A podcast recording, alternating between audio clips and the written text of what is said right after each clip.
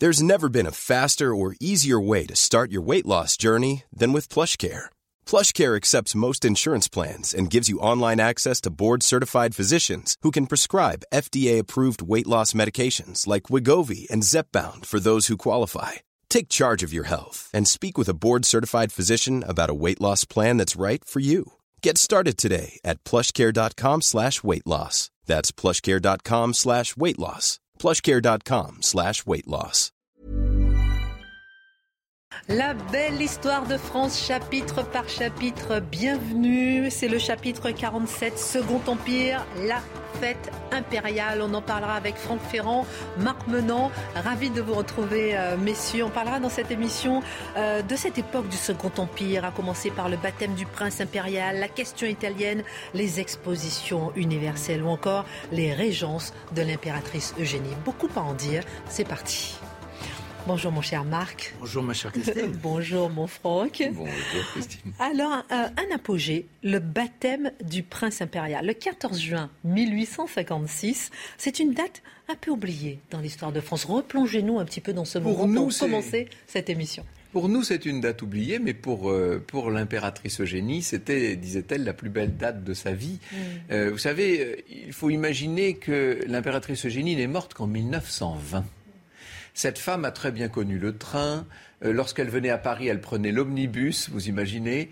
Euh, elle montait dans des ascenseurs électriques. Et oui, parce qu'elle a vécu très âgée, jusqu'à 94 ans. Elle est morte en 1920. Elle disait elle-même que elle aurait pu prendre l'aéroplane si elle n'avait craint que les journaux n'en fi- n'en fissent des gorges chaudes, disait-elle. Elle aimait tout. Elle aimait euh, la mécanique, elle aimait euh, la navigation. Elle, elle était tout le temps en mer. Enfin, elle aimait beaucoup les voyages. C'était une femme assez extraordinaire, il faut bien le dire. Et cette impératrice Eugénie, lorsqu'elle était à la fin de sa vie, c'est intéressant d'ailleurs ce qui nous arrive, parce que là, ça y est, nous commençons à toucher des personnages que nous avons indirectement connus, si je puis dire. Moi, j'ai très bien connu un monsieur dont le père, lorsqu'il était enfant, allait se promener au jardin des Tuileries. On lui disait, tu vois la dame en noir là-bas, quand elle passera tout à l'heure, elle va te donner des petits gâteaux, tu seras très gentil et tu feras la révérence. Ben, Parce que c'était l'ancienne impératrice Eugénie. Vous voyez, ça, ça se rapproche de nous, tout ça, dangereusement, si je Oui, puis dire. Vercingétorix, il est loin maintenant. C'est vrai que Vercingétorix, c'est un long. Alors, cette impératrice, quand on lui parlait de cette date de juin euh, 56, pour elle, c'était un moment gouvernement extraordinaire parce que c'était le baptême de son fils, leur fils unique, hein, à Napoléon III et à, Eugénie, comme disait son mari. Euh, ce fils unique qui était l'espoir de la dynastie, bien entendu, puisqu'il devait devenir Napoléon IV et il avait un titre, on l'appelait le prince impérial. Ce petit prince euh, impérial, il va donc naître après quand même pas mal de, mois et d'années de mariage entre ses parents. On ne peut pas dire que ça a été, une, euh, ça a été facile pour l'impératrice de, d'être enceinte. Il s'était marié, rappelez-vous, en janvier 53. Le nouvel empereur est cet espagnol qui s'appelait Eugénie de Montijo, que les Français ont tout de suite adopté, qui a su se faire aimer. Il faut dire que, comme nous le disions, la presse, l'ensemble de la société faisait tout pour la faire aimer en même temps. Elle était très belle. Elle avait un port majestueux, elle était très gentille, elle parlait magnifiquement, euh, elle avait beaucoup de qualités, incontestablement. Elle était d'une certaine façon, elle était faite pour être, euh, pour être chef d'État. Alors, il faut l'imaginer dans ce carrosse avec l'empereur. Ils ont fait faire un, un carrosse pour le baptême qu'on peut voir encore aujourd'hui au musée des carrosses à Versailles.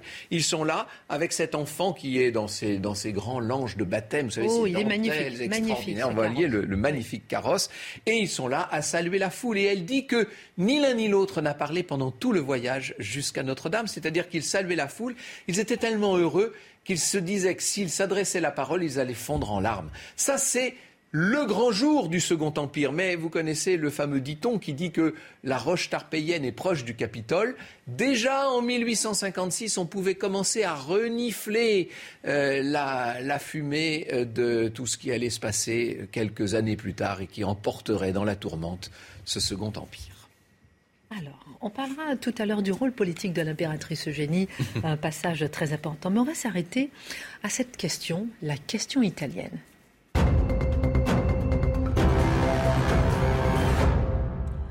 Mon cher Marc, sous le Second Empire, on ne peut que noter l'ambiguïté affichée, peut-être même revendiquée par Napoléon III, cette question italienne.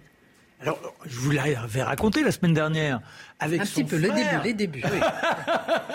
Avec son frère, très tôt, ils adhèrent à ce partie des partisans espérons unifier un peuple morcelé qui subit le joug des Autrichiens depuis des années, et puis les États papaux. Eh bien, il y a Victor Emmanuel qui représenterait le symbole d'une nation où les uns et les autres porterait le même drapeau. C'est le, prince de la maison de Savoie hein, qui est donc roi de Piémont-Sardaigne à l'époque, parce qu'il y a, plein de petits États en Italie, hein, bien sûr. Voilà. Alors euh, malheureusement, Napoléon finira par oublier les engagements de sa jeunesse. Son frère meurt lors d'une de ces batailles. De... Est-ce qu'on peut appeler ça véritablement une bataille Parce qu'on est plus dans la guérilla que dans la guerre en tant que telle? Bref, ça l'obsède il a sans doute une, euh, une sorte de culpabilité qui est inscrite en lui et qui lui sera rappelée rapidement. Il nous faut aussi nous souvenir, c'est de ce qu'il promettait avant l'Empire. L'Empire, c'est la paix. Ah bah dites donc, quand on est confronté à la réalité, ça tourne vite dans un autre domaine. On a l'impression que le grand Napoléon est de nouveau présent, car cet homme de la pacification n'hésite pas à emporter ses troupes dans le combat. Il y a eu la guerre de Crimée face aux Russes, des victoires formidables. Et puis c'est ce qui permettait de se rapprocher de l'Angleterre, parce que la peur panique de Napoléon III pendant tout son règne, c'est d'avoir l'Angleterre contre lui. Il ne voulait pas rééditer les exploits de son oncle. Donc là, avec l'Angleterre, on s'est battu contre les Russes. Les Russes ont été un peu les, laissés pour compte. Et n'oublions pas, ou disons découvrons, qu'ils deviendront très très proches de la reine Victoria, avec son épouse Eugénie, ils vont à Londres et ils sont reçus, mais vraiment dans des conditions où on semble déjà croire que l'amitié, l'amitié profonde peut exister. Il y aura des deux côtés une sorte de fascination. Et la reine Victoria. le, prince Albert, qui est le mari de la reine Victoria, ça fait deux couples. Euh, c'est presque l'ancêtre, vous savez, des relations amicales entre les chefs d'État telles qu'on nous les met en scène aujourd'hui. Et, et, le, le, prince Albert est un homme qui adore la France. Il y a courtisé moult dames. Et donc cet homme du libertinage doit se sentir Oh, il a quand même, il était dans, sa jeunesse, il était. Oui, il a, eu quelques aventures, mais est-ce qu'on peut dire que le prince Albert était un libertin Enfin, je sais pas. quand on regarde oh, son carnet d'adresses parisien, on a l'impression. Bref. Il prend, un cas, vous prenez un cas pour une généralité. Non, mais c'est une grande histoire d'amour entre le prince Albert et la reine Victoria. Ça, c'est indubitable. Donc. Ils viendront en France, on évoquera cela au moment des grandes euh, expositions universelles. Toujours est-il que, revenu dans la capitale, il y a les grandes fêtes qui sont tenues. Alors on dit la grande fête, mais au palais, il y a constamment les balles on est dans ce désir, les opéras, Offenbach. On en parle tout à l'heure. Oui, oui, mais, mais tout cela est très intéressant. Et donc, non, mais là, il veut nous parler de saint Castiglione. non, mais c'est surtout de dire qu'un euh, jour, ils seront à l'opéra. Euh, on est en 1858. On est, là encore, dans un beau carrosse. L'opéra, à l'époque, est rue euh, Le Pelletier. Et quand on approche de euh, de ce monument, Soudain, terrible explosion, puis une deuxième, puis une troisième, trois bombes. L'impératrice se retrouve couverte de sang, quelques éclats sur l'empereur, et autour d'eux, ce ne sont que des corps inertes. Il y a plus de, des dizaines de morts et des blessés. Ils ont échappé à cette hécatombe. Et là, Paris s'illumine. C'est un attentat qui a été organisé par des partisans italiens, Orsini et quelques camarades. Et cet Orsini en veut à Napoléon d'avoir tourné Kazakh et de ne pas avoir gardé sa parole. De là, la condamnation, bien évidemment, condamnation à mort, mais le désir pour Napoléon de retrouver peut-être le chemin de la réhabilitation morale, il organise, grâce à, l'un de ses médecins, un entretien avec Cavour, qui est le Premier ministre de Victor Emmanuel pour faire dire, bien voilà, il faut voir comment nous pourrions nous aider mutuellement. Voilà Cavour, vous l'avez à l'écran, personnage assez étonnant. Hein. il a un physique qu'on ne peut pas oublier une fois qu'on l'a vu Et sous l'Empire. On a l'habitude aussi de prendre les bains et en particulier dans les Vosges, à Plombières. Et grâce au médecin de Napoléon, Cavour se retrouve un bon jour, comme si, vous avez vu la corpulence qui est la sienne, mhm. il voulait perdre quelques grammes en bénéficiant du climat privilégié des Vosges. Il n'est pas question de se rencontrer officiellement, il y a un fiacre qui passe, l'empereur se trouve dedans, et avec Cavour, ils auront une longue discussion où il s'engage à venir soutenir militairement le roi Victor, enfin le futur roi Victor Emmanuel, avec en contrepartie Contre les Autrichiens. Hein, contre les Autrichiens. Contrepartie, la récupération de la Savoie et également du comté de Nice. C'est comme ça que Nice reviendra à la France. Et une campagne est tout de suite menée ce qui est extraordinaire, c'est que là, on a un changement littéral dans la manière de se déplacer. Les Autrichiens sont encore aux chevaux, comme à l'époque du grand Napoléon, tandis que la France, il y a le chemin de fer. On va traverser les Alpes en quelques jours, quatre jours seulement pour aller de Lyon au Piémont. C'est incroyable, ça va tellement vite eh bien que l'intendance n'a pas suivi. On manque de tentes, on manque de bidons, on manque de sacs de couchage, on manque de tout. Il y a 100 000 hommes qui sont là. Et quand l'empereur se présente dans le Piémont, c'est une ferveur inouïe. C'est-à-dire que partout, il y a des des pancartes Vive le libérateur, vive le libérateur, tonnes de roses qui sont lancées pour lui rendre hommage. Décidément, les Napoléons ont l'habitude d'aller, euh, entre guillemets, libérer l'Italie. voilà, c'est ça. et... puis, il va y avoir euh, la guerre en tant que telle. D'abord, Magenta, victoire au dernier moment grâce à MacMahon. MacMahon qui a l'audace d'une dernière attaque alors que les troupes françaises sont bien mal parties. Et puis, quelques jours plus tard, eh bien, cette bataille de Solferino. Bataille étrange, parce qu'elle se fait, je dirais, malgré les deux forces en présence. Victor Emmanuel se retrouve la veille avec euh, l'empereur, ils essaient de jauger des situations, et le lendemain, eh bien c'est presque par hasard que les troupes se retrouvent entremêlées. Alors qu'on avait prévu l'artillerie, ce sont des canons euh, qui sont beaucoup plus performants. On a des obus et des fusils aussi striés. Bref, de quoi malheureusement euh, provoquer de véritables effusions de sang. Mais là, c'est au contact direct. C'est à la baïonnette qu'il va falloir combattre les Autrichiens. Et c'est une véritable horreur, un carnage invraisemblable qui dure toute la journée. Aucune stratégie. On s'est surpris les uns et les autres. Donc, c'est à la hargne, au courage, à la démence que l'on se transperce. Et c'est comme ça que Henri Dunant, qui créera la Croix-Rouge, arrive au petit village le soir et découvre les rues ruisselantes de sang. Il faut expliquer pourquoi Henri Dunant est un commis voyageur. En fait, il a besoin de rencontrer Napoléon III pour avoir une autorisation pour mener des opérations de négoce. Et on lui dit, mais l'empereur est en campagne, donc le voilà parti en Italie. Il est suisse, lui, Henri Dunant. Et puis il, se va, il va de champ de bataille en champ de bataille. Et quand il arrive sur celui de Solferino, il découvre cet océan de sang et tous ces blessés qui sont en train de mourir faute de soins. Voilà. Pardonnez-moi, messieurs, mais moi je ne comprends pas, moi, cette, euh, cette question italienne. Expliquez-moi encore. Bah, J'aime bien vos regards, vos regards Comment est-ce qu'elle a fait pour surgir et pourquoi un tel bain de sang? Eh bien parce que parce qu'au départ vous avez donc un peuple en fait, qui est explosé. L'un après l'autre. Oui.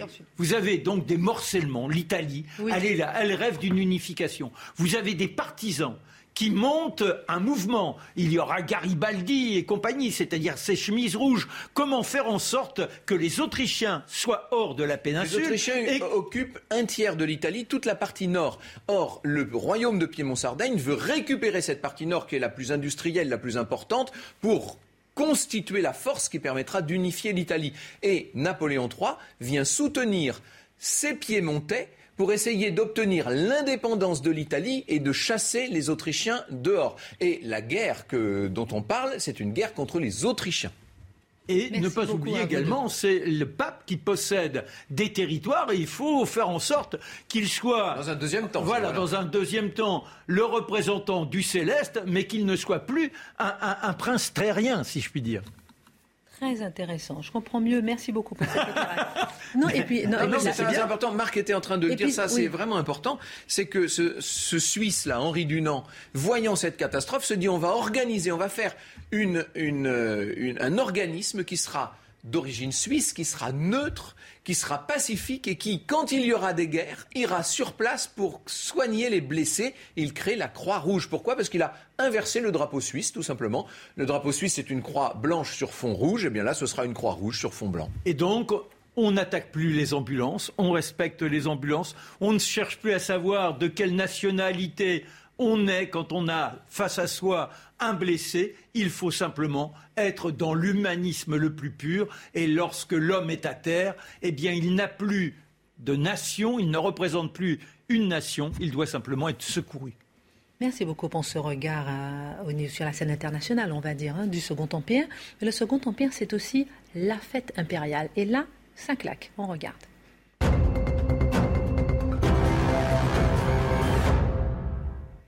C'est peut-être ce que l'on retient en général du Second Empire, la fête. Non, mais vous en parliez tout à l'heure, mon cher Marc, Offenbach, la fête tout le temps. Ah, vous savez pourquoi on retient ça, peut-être? Pourquoi est-ce qu'on retient ça? Ben, D'abord, Et, c'était la fête avec l'élite, attention. Oui, oui.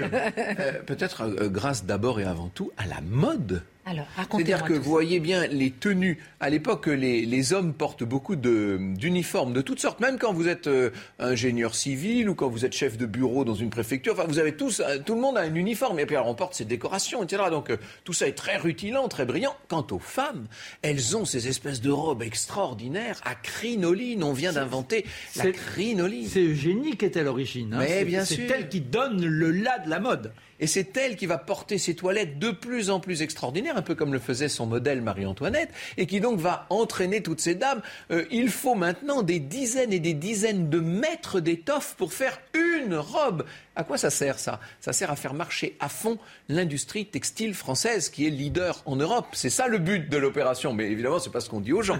Et donc on organise de ces balles. Alors bien sûr les, très grands balles qui ont, lieu au, qui ont lieu au Palais des Tuileries chez Napoléon III. Bon là euh, ce sont les balles éblouissants avec des lustres en cristal gigantesques, avec des orchestres qui jouent la, la danse à la mode à l'époque, c'est-à-dire la valse. Vous imaginez tout ça est magnifique. Mais vous avez les, les mêmes balles dans les salons privés dans les préfectures, dans les mairies partout en France, etc. Le baron Hoffman à, l'hôtel de ville, Hoffman, pardon, c'est incroyable. Il donne des balles. Il venait aussi, lui ah ben non, il a ses propres balles, il fait presque concurrence. et le bal de l'opéra et les balles des grands théâtres, on donne des balles partout. et c'était avec la, haute société internationale aussi qui venait. C'est lié à trois choses. C'est lié d'abord à un afflux d'argent. On vous a parlé de la banque et des banquiers. On est dans cet essor du capitalisme qui fait que d'un seul coup ruisselle littéralement mm. sur les classes privilégiées des montagnes d'argent comme on n'en avait encore jamais vu dans l'histoire. Donc cet argent, ben, ça permet de faire la fête. On fait des, des, on fait des banquets somptueux, des balles magnifiques, on organise des opéras, etc. Ensuite, il y a une deuxième raison, c'est que la France est devenue une sorte d'aimant pour tout ce qu'il y a de brillant en Europe à l'époque. Ça y est, c'est Paris-Ville-Lumière, hein, avec euh, des musiciens notamment qui arrivent de partout, et le plus célèbre de tous, bien sûr, c'est Jacques Offenbach, euh, le plus, euh, le plus extraordinaire représentant de cette fête impériale, qui va inventer ce, ce genre de l'opérette, c'est-à-dire que c'est beaucoup plus léger qu'un opéra, c'est quand même euh, très, très enlevé, c'est sublime du point de vue de la musique, ça fait chanter tout le monde et danser. Vous voyez cette espèce de... Voilà, on danse, on chante, on rit, on s'étourdit. La troisième raison, c'est qu'il faut faire oublier aux gens les assises du régime. Toujours cette histoire. Mm. Il faut faire comme si, on, comme si tout allait bien. On oublie qu'il y, a eu un coup d'État militaire. Il y a quand même un rôle politique. Il y avait quand même un rôle politique à, cette fête bien Sûr, il faut éblouir le, public. Et donc. Euh, et le peuple est quand même en souffrance. Alors, revient toujours. Non, mais c'est toujours très important. C'est beaucoup plus vrai, si je puis dire, qu'il y a deux émissions quand on avait eu ce petit débat. Alors, parlez-nous du peuple en souffrance, mon cher Marc. Euh, non, pas vous, pas vous, Franck. C'est Marc qui le dit mieux que vous. Qu'il y avait euh, qu'il y avait euh, ce prolétariat qui se créait pendant la monarchie de juillet. C'était les tout tout débuts, c'est vrai, mais c'était les tout tout débuts. Alors que là, avec le développement des grandes usines, là d'un seul coup, oui, il y a du prolétariat. Alors dites-nous bah, et là, on, vit dans Pendant que l'élite fait la fête. Oui, alors, euh, ce peuple est évacué de Paris. On a quelques bâtiments sociaux, comme je l'ai rappelé la, semaine dernière, qui sont emblématiques, mais qui ne reflètent pas la réalité. Beaucoup trop de gens ont été exclus de leur taudis, et par conséquent, il leur faut se débrouiller comme ils peuvent. Et puis, les emplois ne sont pas légion.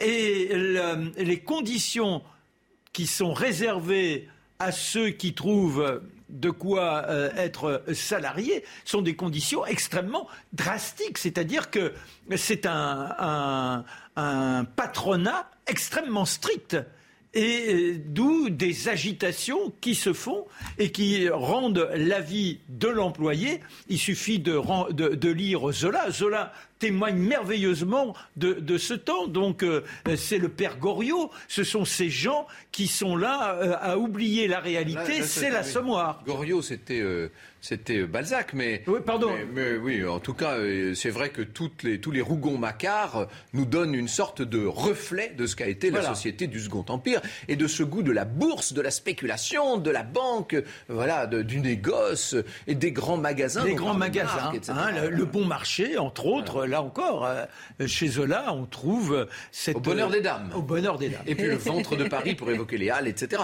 Il faut se plonger dans Zola pour se faire une idée de ce qu'a pu être l'extraordinaire fourmillement la puissance, la richesse financière aussi de cette France du Second Empire.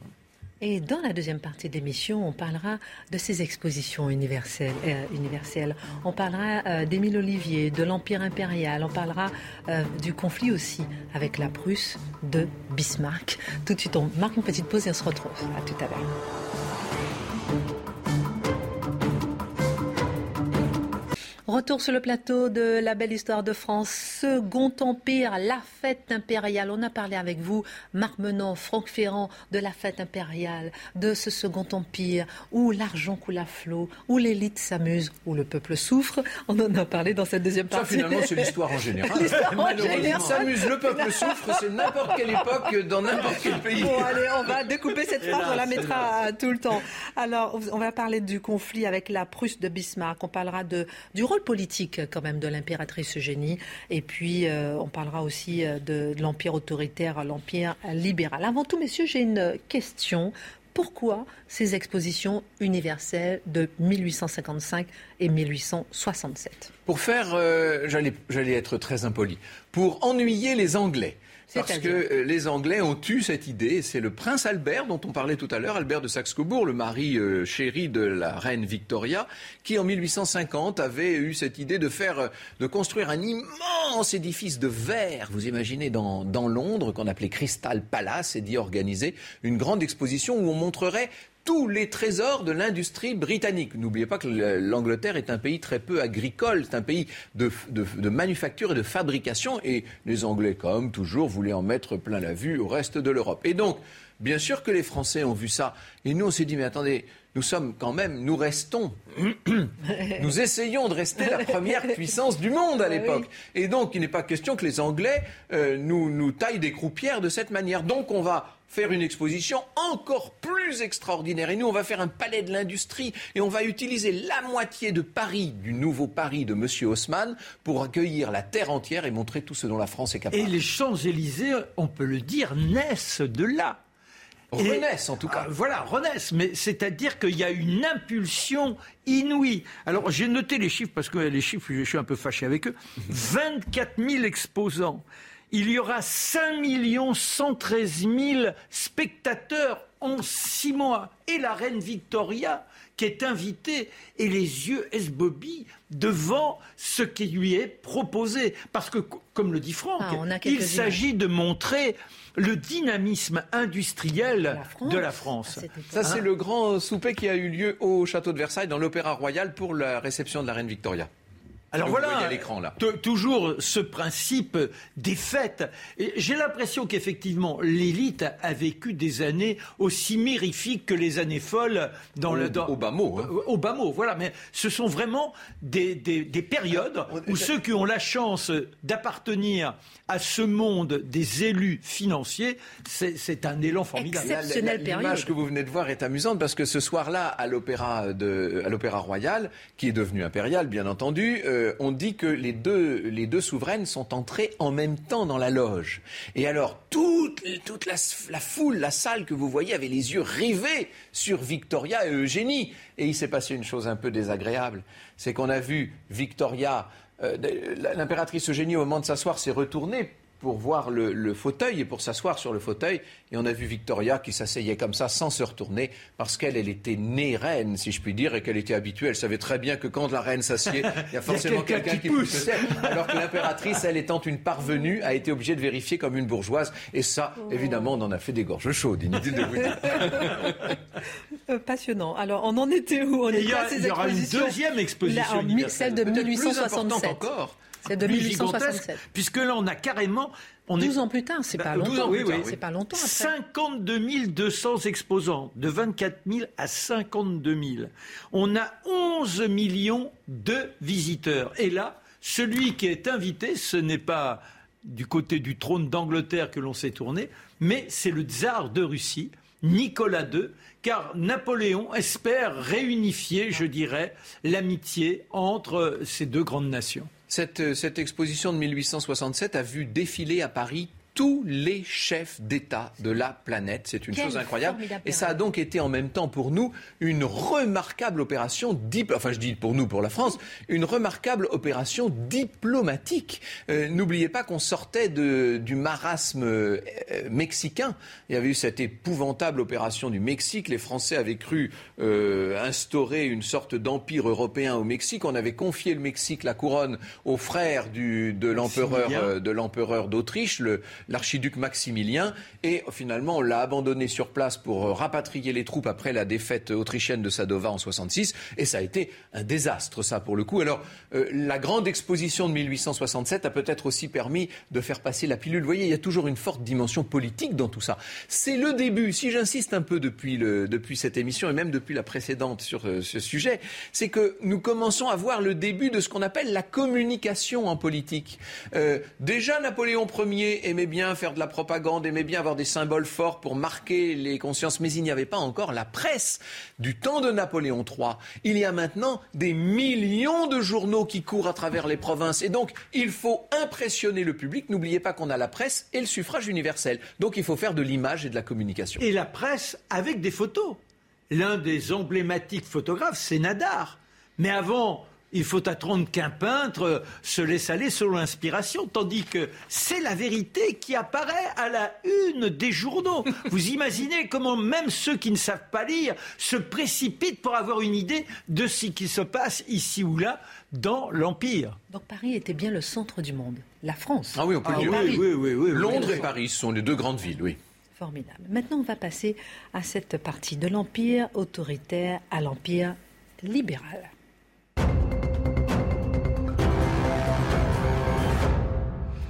Avec mon cher Franck, le règne de Napoléon III, après ses quatre années de présidence, peut être euh, partagé en deux périodes. L'empire autoritaire. Oh, c'est facile. Euh, vous savez, en fait, euh, c'est les deux décennies d'une certaine manière. Hein. Napoléon III est élu président en 48. alors à l'époque, il est encore que Louis-Napoléon Bonaparte. Il devient l'empereur officiellement en 1851 et proclame l'empire en 1852. Jusqu'à 1860, c'est ce qu'on appelle l'empire autoritaire. Et vous avez compris comment ça fonctionne avec euh, euh une, en prison. Une mainmise. Oh, n'exagérons rien. Euh, on, a, on, a, on a fait 26 000 arrestations au moment du coup d'État, mais on a relibéré euh, quelques jours plus tard la quasi-totalité de ces gens. Non, mais il faut quand même le dire. Ne tombons pas non plus dans l'idée qu'il y aurait des goulags partout. Hein, c'est pas ça. Mais disons que c'est un, c'est un empire policier avec des préfets qui font leur travail de police partout, avec euh, un quadrillage du territoire, etc. C'est un empire euh, euh, où il ne fait pas bon être opposant. On tolère l'opposition libérale qui s'oppose qui s'oppose à la politique de Napoléon III. Mais on ne supporte pas l'opposition républicaine qui, elle, s'oppose au régime. Et alors là, les républicains sont littéralement pourchassés. Bon, ça, Très intéressant. Ça, c'est jusqu'en 1860. Et puis, la deuxième décennie, de 1860 à 1860, 1870, c'est ce qu'on a pris l'habitude d'appeler l'empire libéral. Pendant dix ans, c'est la libéralisation. C'est-à-dire que Napoléon est arrivé au pouvoir en serrant les vis partout et en mettant euh, de l'ordre. Et une fois qu'il a eu l'ordre en question, eh bien, il a fallu qu'il lâche peu à peu un peu de, un peu de l'Est. Ça a été même de plus en plus nécessaire à mesure que sa politique passait de plus en plus mal. Et ce qui est intéressant, c'est que dans un premier temps, vous avez beaucoup d'ordre à l'intérieur et une politique très nationale, quasiment révolutionnaire à l'extérieur. On l'a vu avec Marc et avec euh, cette, euh, cette guerre d'Italie qui marque la fin de la période autoritaire du régime. Et puis, dans la deuxième partie, on va libérer, libéraliser à l'intérieur et avoir une politique de plus en plus impérialiste à l'extérieur, avec notamment la terrible affaire du Mexique dont on parlait. On pourrait parler de bien d'autres histoires, mais on ne va pas pouvoir tout vous raconter.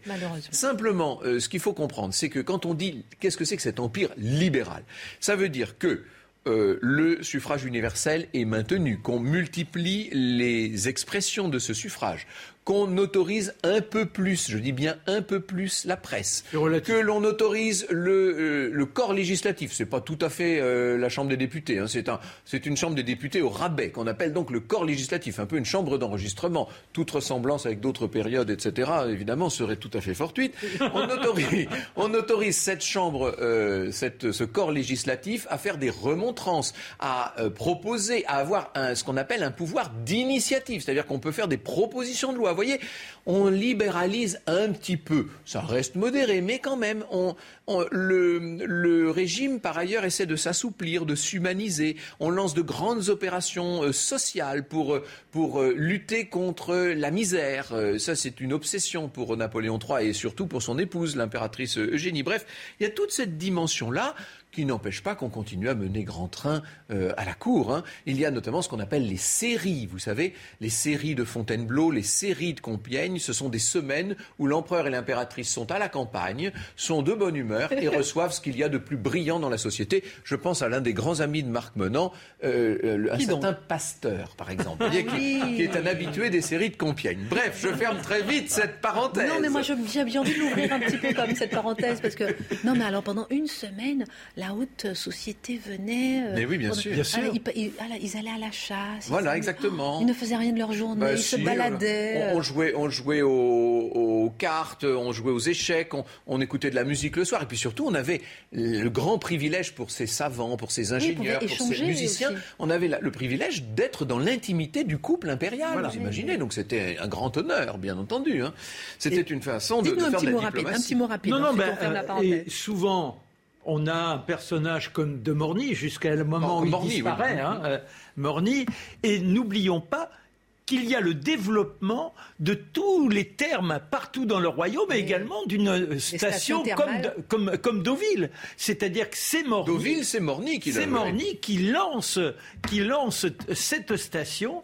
Et il y a cette florescence, je dirais, de tout ce qui est euh, un, désir de plaisir et de, de, vivre dans une sorte d'allégresse. Mais Morny euh, a été un petit peu mis, de côté, précisément pour libéraliser le régime, car lui, il n'était pas pour. Hein. Vous avez compris que Morny n'est pas un tendre et ce n'est pas un, ce n'est pas un ami du libéralisme. Alors, il y a euh, un personnage qui va apparaître sur la fin. Il faut vous dire qu'il y a eu des élections en 57. Et à ces élections en 57, pour la première fois depuis que Louis-Napoléon était au pouvoir, pour la première fois, il y a eu des opposants qui ont été élus. Alors qu'on faisait bien, on truquait les scrutins et tout, inutile de vous dire, dans les grandes largeurs. Hein. Euh, on bourrait les urnes, comme on dit. Mais peu importe, là, on a quand même réussi à élire cinq députés républicains. Et parmi les cinq, il y en a un qui s'appelle Émile Olivier, qui est donc ah. député de Marseille. Et cet Émile Olivier, il va devenir, il fait partie de ce, qu'on appelle le groupe des cinq, hein, et il va finir par devenir un peu le symbole euh, d'une opposition qu'on appelle euh, le tiers parti, en fait. C'est-à-dire qu'il n'est ni favorable à l'empereur, ni favorable aux libéraux, il est entre les deux. C'est-à-dire qu'il est bonapartiste de gauche, si on peut dire. C'est un peu les gaullistes de gauche de l'époque. Bref. Et c'est important quand même parce qu'à la fin du, régime, lorsque Napoléon III voit que les choses commencent à aller vraiment mal, euh, là aussi il faudrait entrer dans bien des, détails, et notamment dans la maladie de l'empereur, mais on aura peut-être l'occasion d'en reparler la fois prochaine quand on parlera de la guerre euh, franco-prussienne. Euh, à mesure que l'on avance dans le temps, Napoléon III se dit il faut donner des gages à l'opposition, il faut montrer que l'Empire se libéralise. Et il fait une chose incroyable, le 2 janvier 1870, vous allez me dire il était temps, puisque euh, le Second Empire va chuter quelques mois plus tard, le 2 janvier 1870, il appelle au pouvoir un certain Émile Olivier qui devient donc le chef de l'exécutif, enfin le chef du, cabinet, comme on dit à l'époque. L'opposant. C'est l'opposant qui, qui, va mener la politique, vous voyez.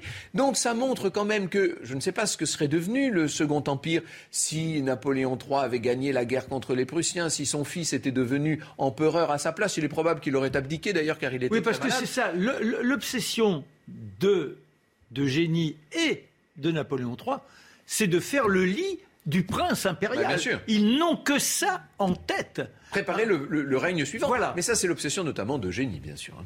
Alors justement, on va parler du rôle politique. On en a déjà un peu parlé, mais on va fouiller. Le rôle politique de l'impératrice Eugénie.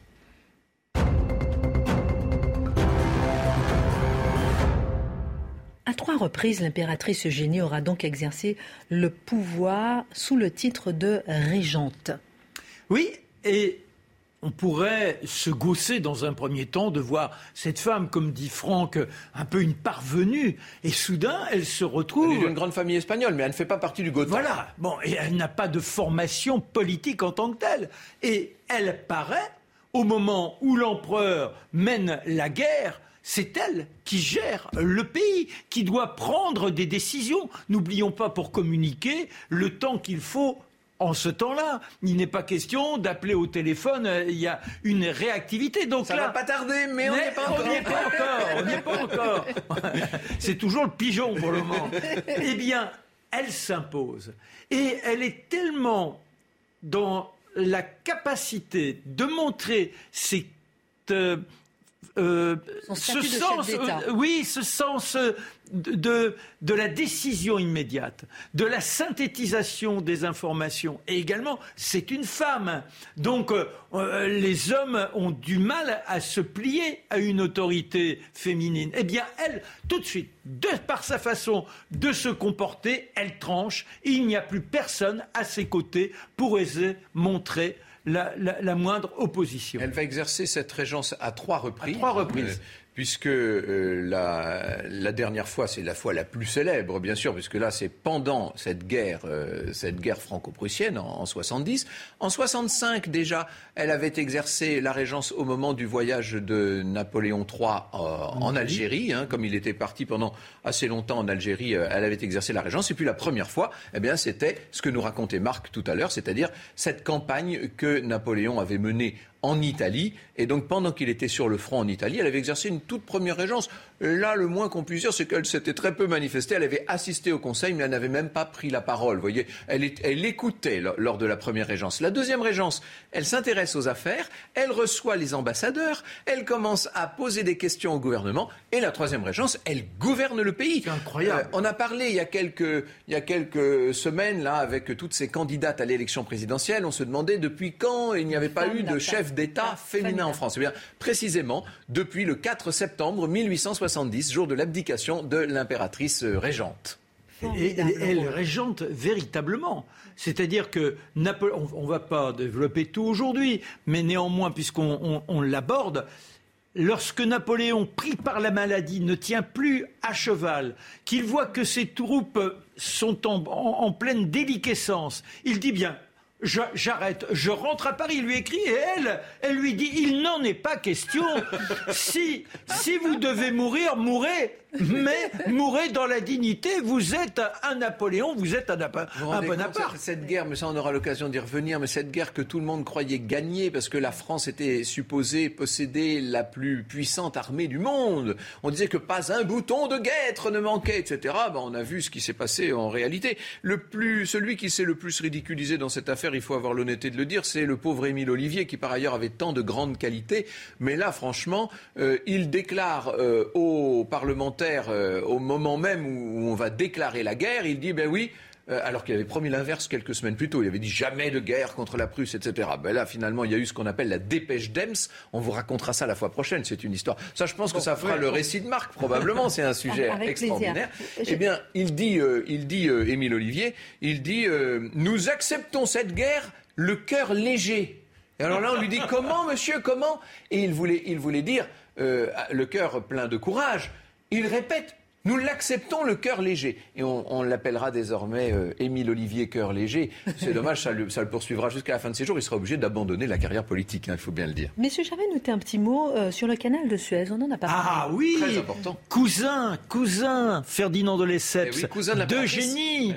Eh Et alors, c'est un vieux rêve, ça aussi. Napoléon le Grand avait déjà pensé à ce qu'il y ait ce canal entre l'Égypte et, l'autre côté de, du, canal.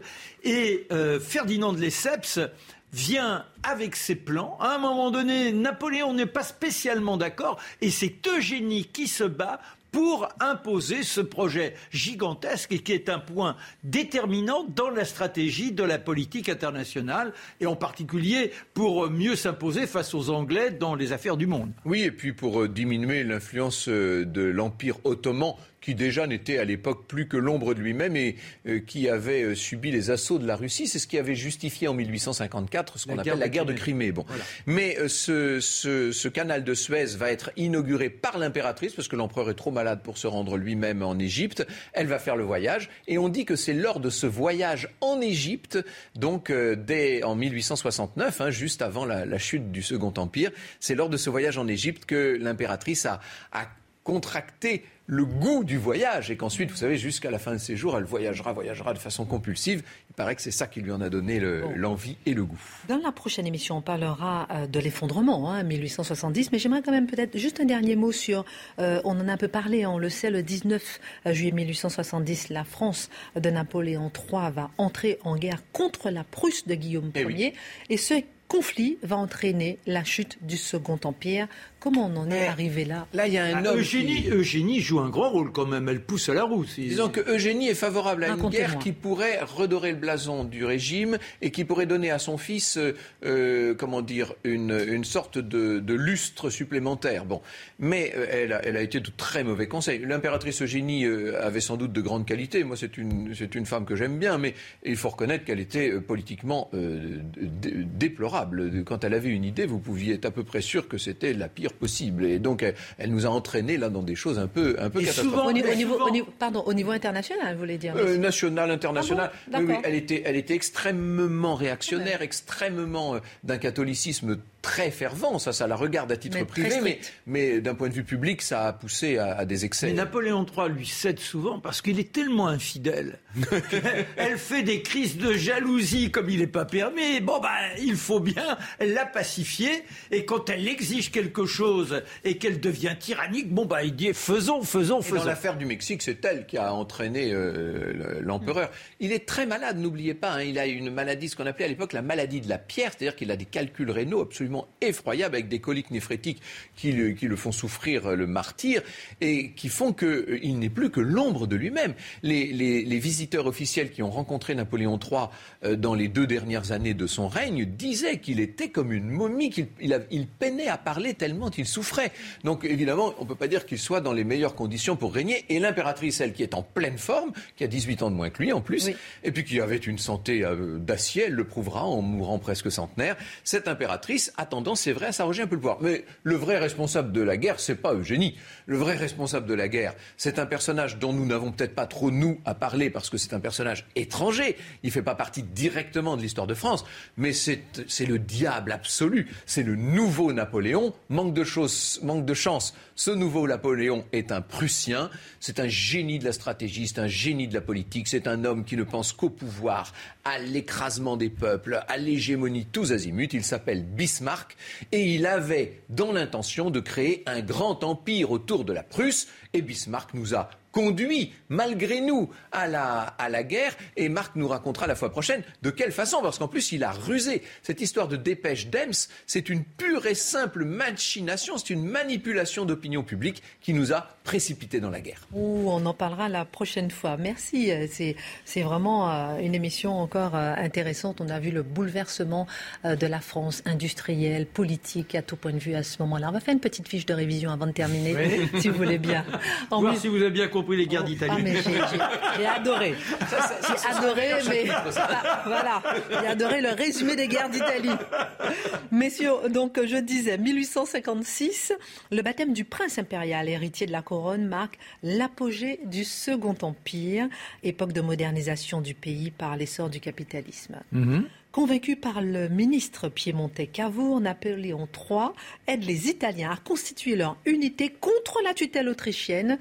Victoire de Solferino en 1850. Ben, c'est bien ça, vous voyez, Ah la ben, campagne italienne de Napoléon III. voilà, c'est ça. Et puis alors que la France a ébloui le monde à coups de grandes fêtes, d'expositions universelles, le régime évolue peu à peu vers plus de liberté politique et sociale, mais la maladie de Napoléon III favorise un glissement vers le conflit avec la Prusse. Mais si on termine avec vos deux livres, j'ai 20 sur 20 quand même. Non, je donne rarement 20 sur 20. Moi, Oui, je prône à aller à j'attends. 19. J'espère Ah non, de mais moi je dirais 20 sur 20 parce que Mais voilà, ce résumé j'espère depuis un an un 20 parfait. sur 20.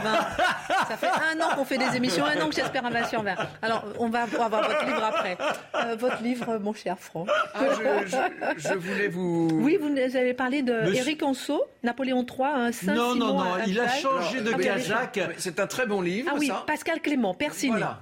Parce qu'on a beaucoup hésité, il y a tellement de livres. Mais il y en a beaucoup. Et je me suis dit que la dernière fois, Marc nous a parlé de ce personnage, ce Persigny, mais c'est vrai qu'on est passé très vite quand même parce qu'on n'avait pas le temps. Et c'est peut-être la clé de tout. L'homme qui a inventé, Napoléon III, c'était ce Persigny que nous raconte Clément, Pascal Clément chez Perrin. Et le titre résume tout. Sans lui, il n'y aurait pas eu de Napoléon III. En deux mots, ça veut dire quoi? On prend un peu de temps juste, mais c'est-à-dire? Eh bien, c'est-à-dire que c'est lui qui convainc Napoléon et qui organise, qui manigance toute la, le, le- le- le- le- le terreau qui permettra à Napoléon, enfin à Roi. lui, Napoléon, de devenir président. Sans lui, il n'y aurait pas eu d'élection comme député, il n'y aurait pas eu d'élection comme président. Et il, malheureusement, dans un premier temps, il l'a poussé à mener les coups d'État, qui sont des échecs, mais il est l'aiguillon de Napoléon III. Mon livre, vous le voulez quand même? Un petit peu, allez. Allez, ça sera Haussmann. Le Baron Haussmann, un très très très très beau livre De Nicolas Chaudin Voilà. qui connaît tout ça par cœur et qui avait aussi euh, beaucoup travaillé sur le grand incendie de la commune. hein. Voilà, je, je- je Merci. me suis régalé à le lire. Ah, ben, j'espère que vous aussi. Merci de nous avoir suivis. La semaine prochaine, 1870, l'effondrement. On en parle. Merci Marc, merci Franck et à la semaine prochaine.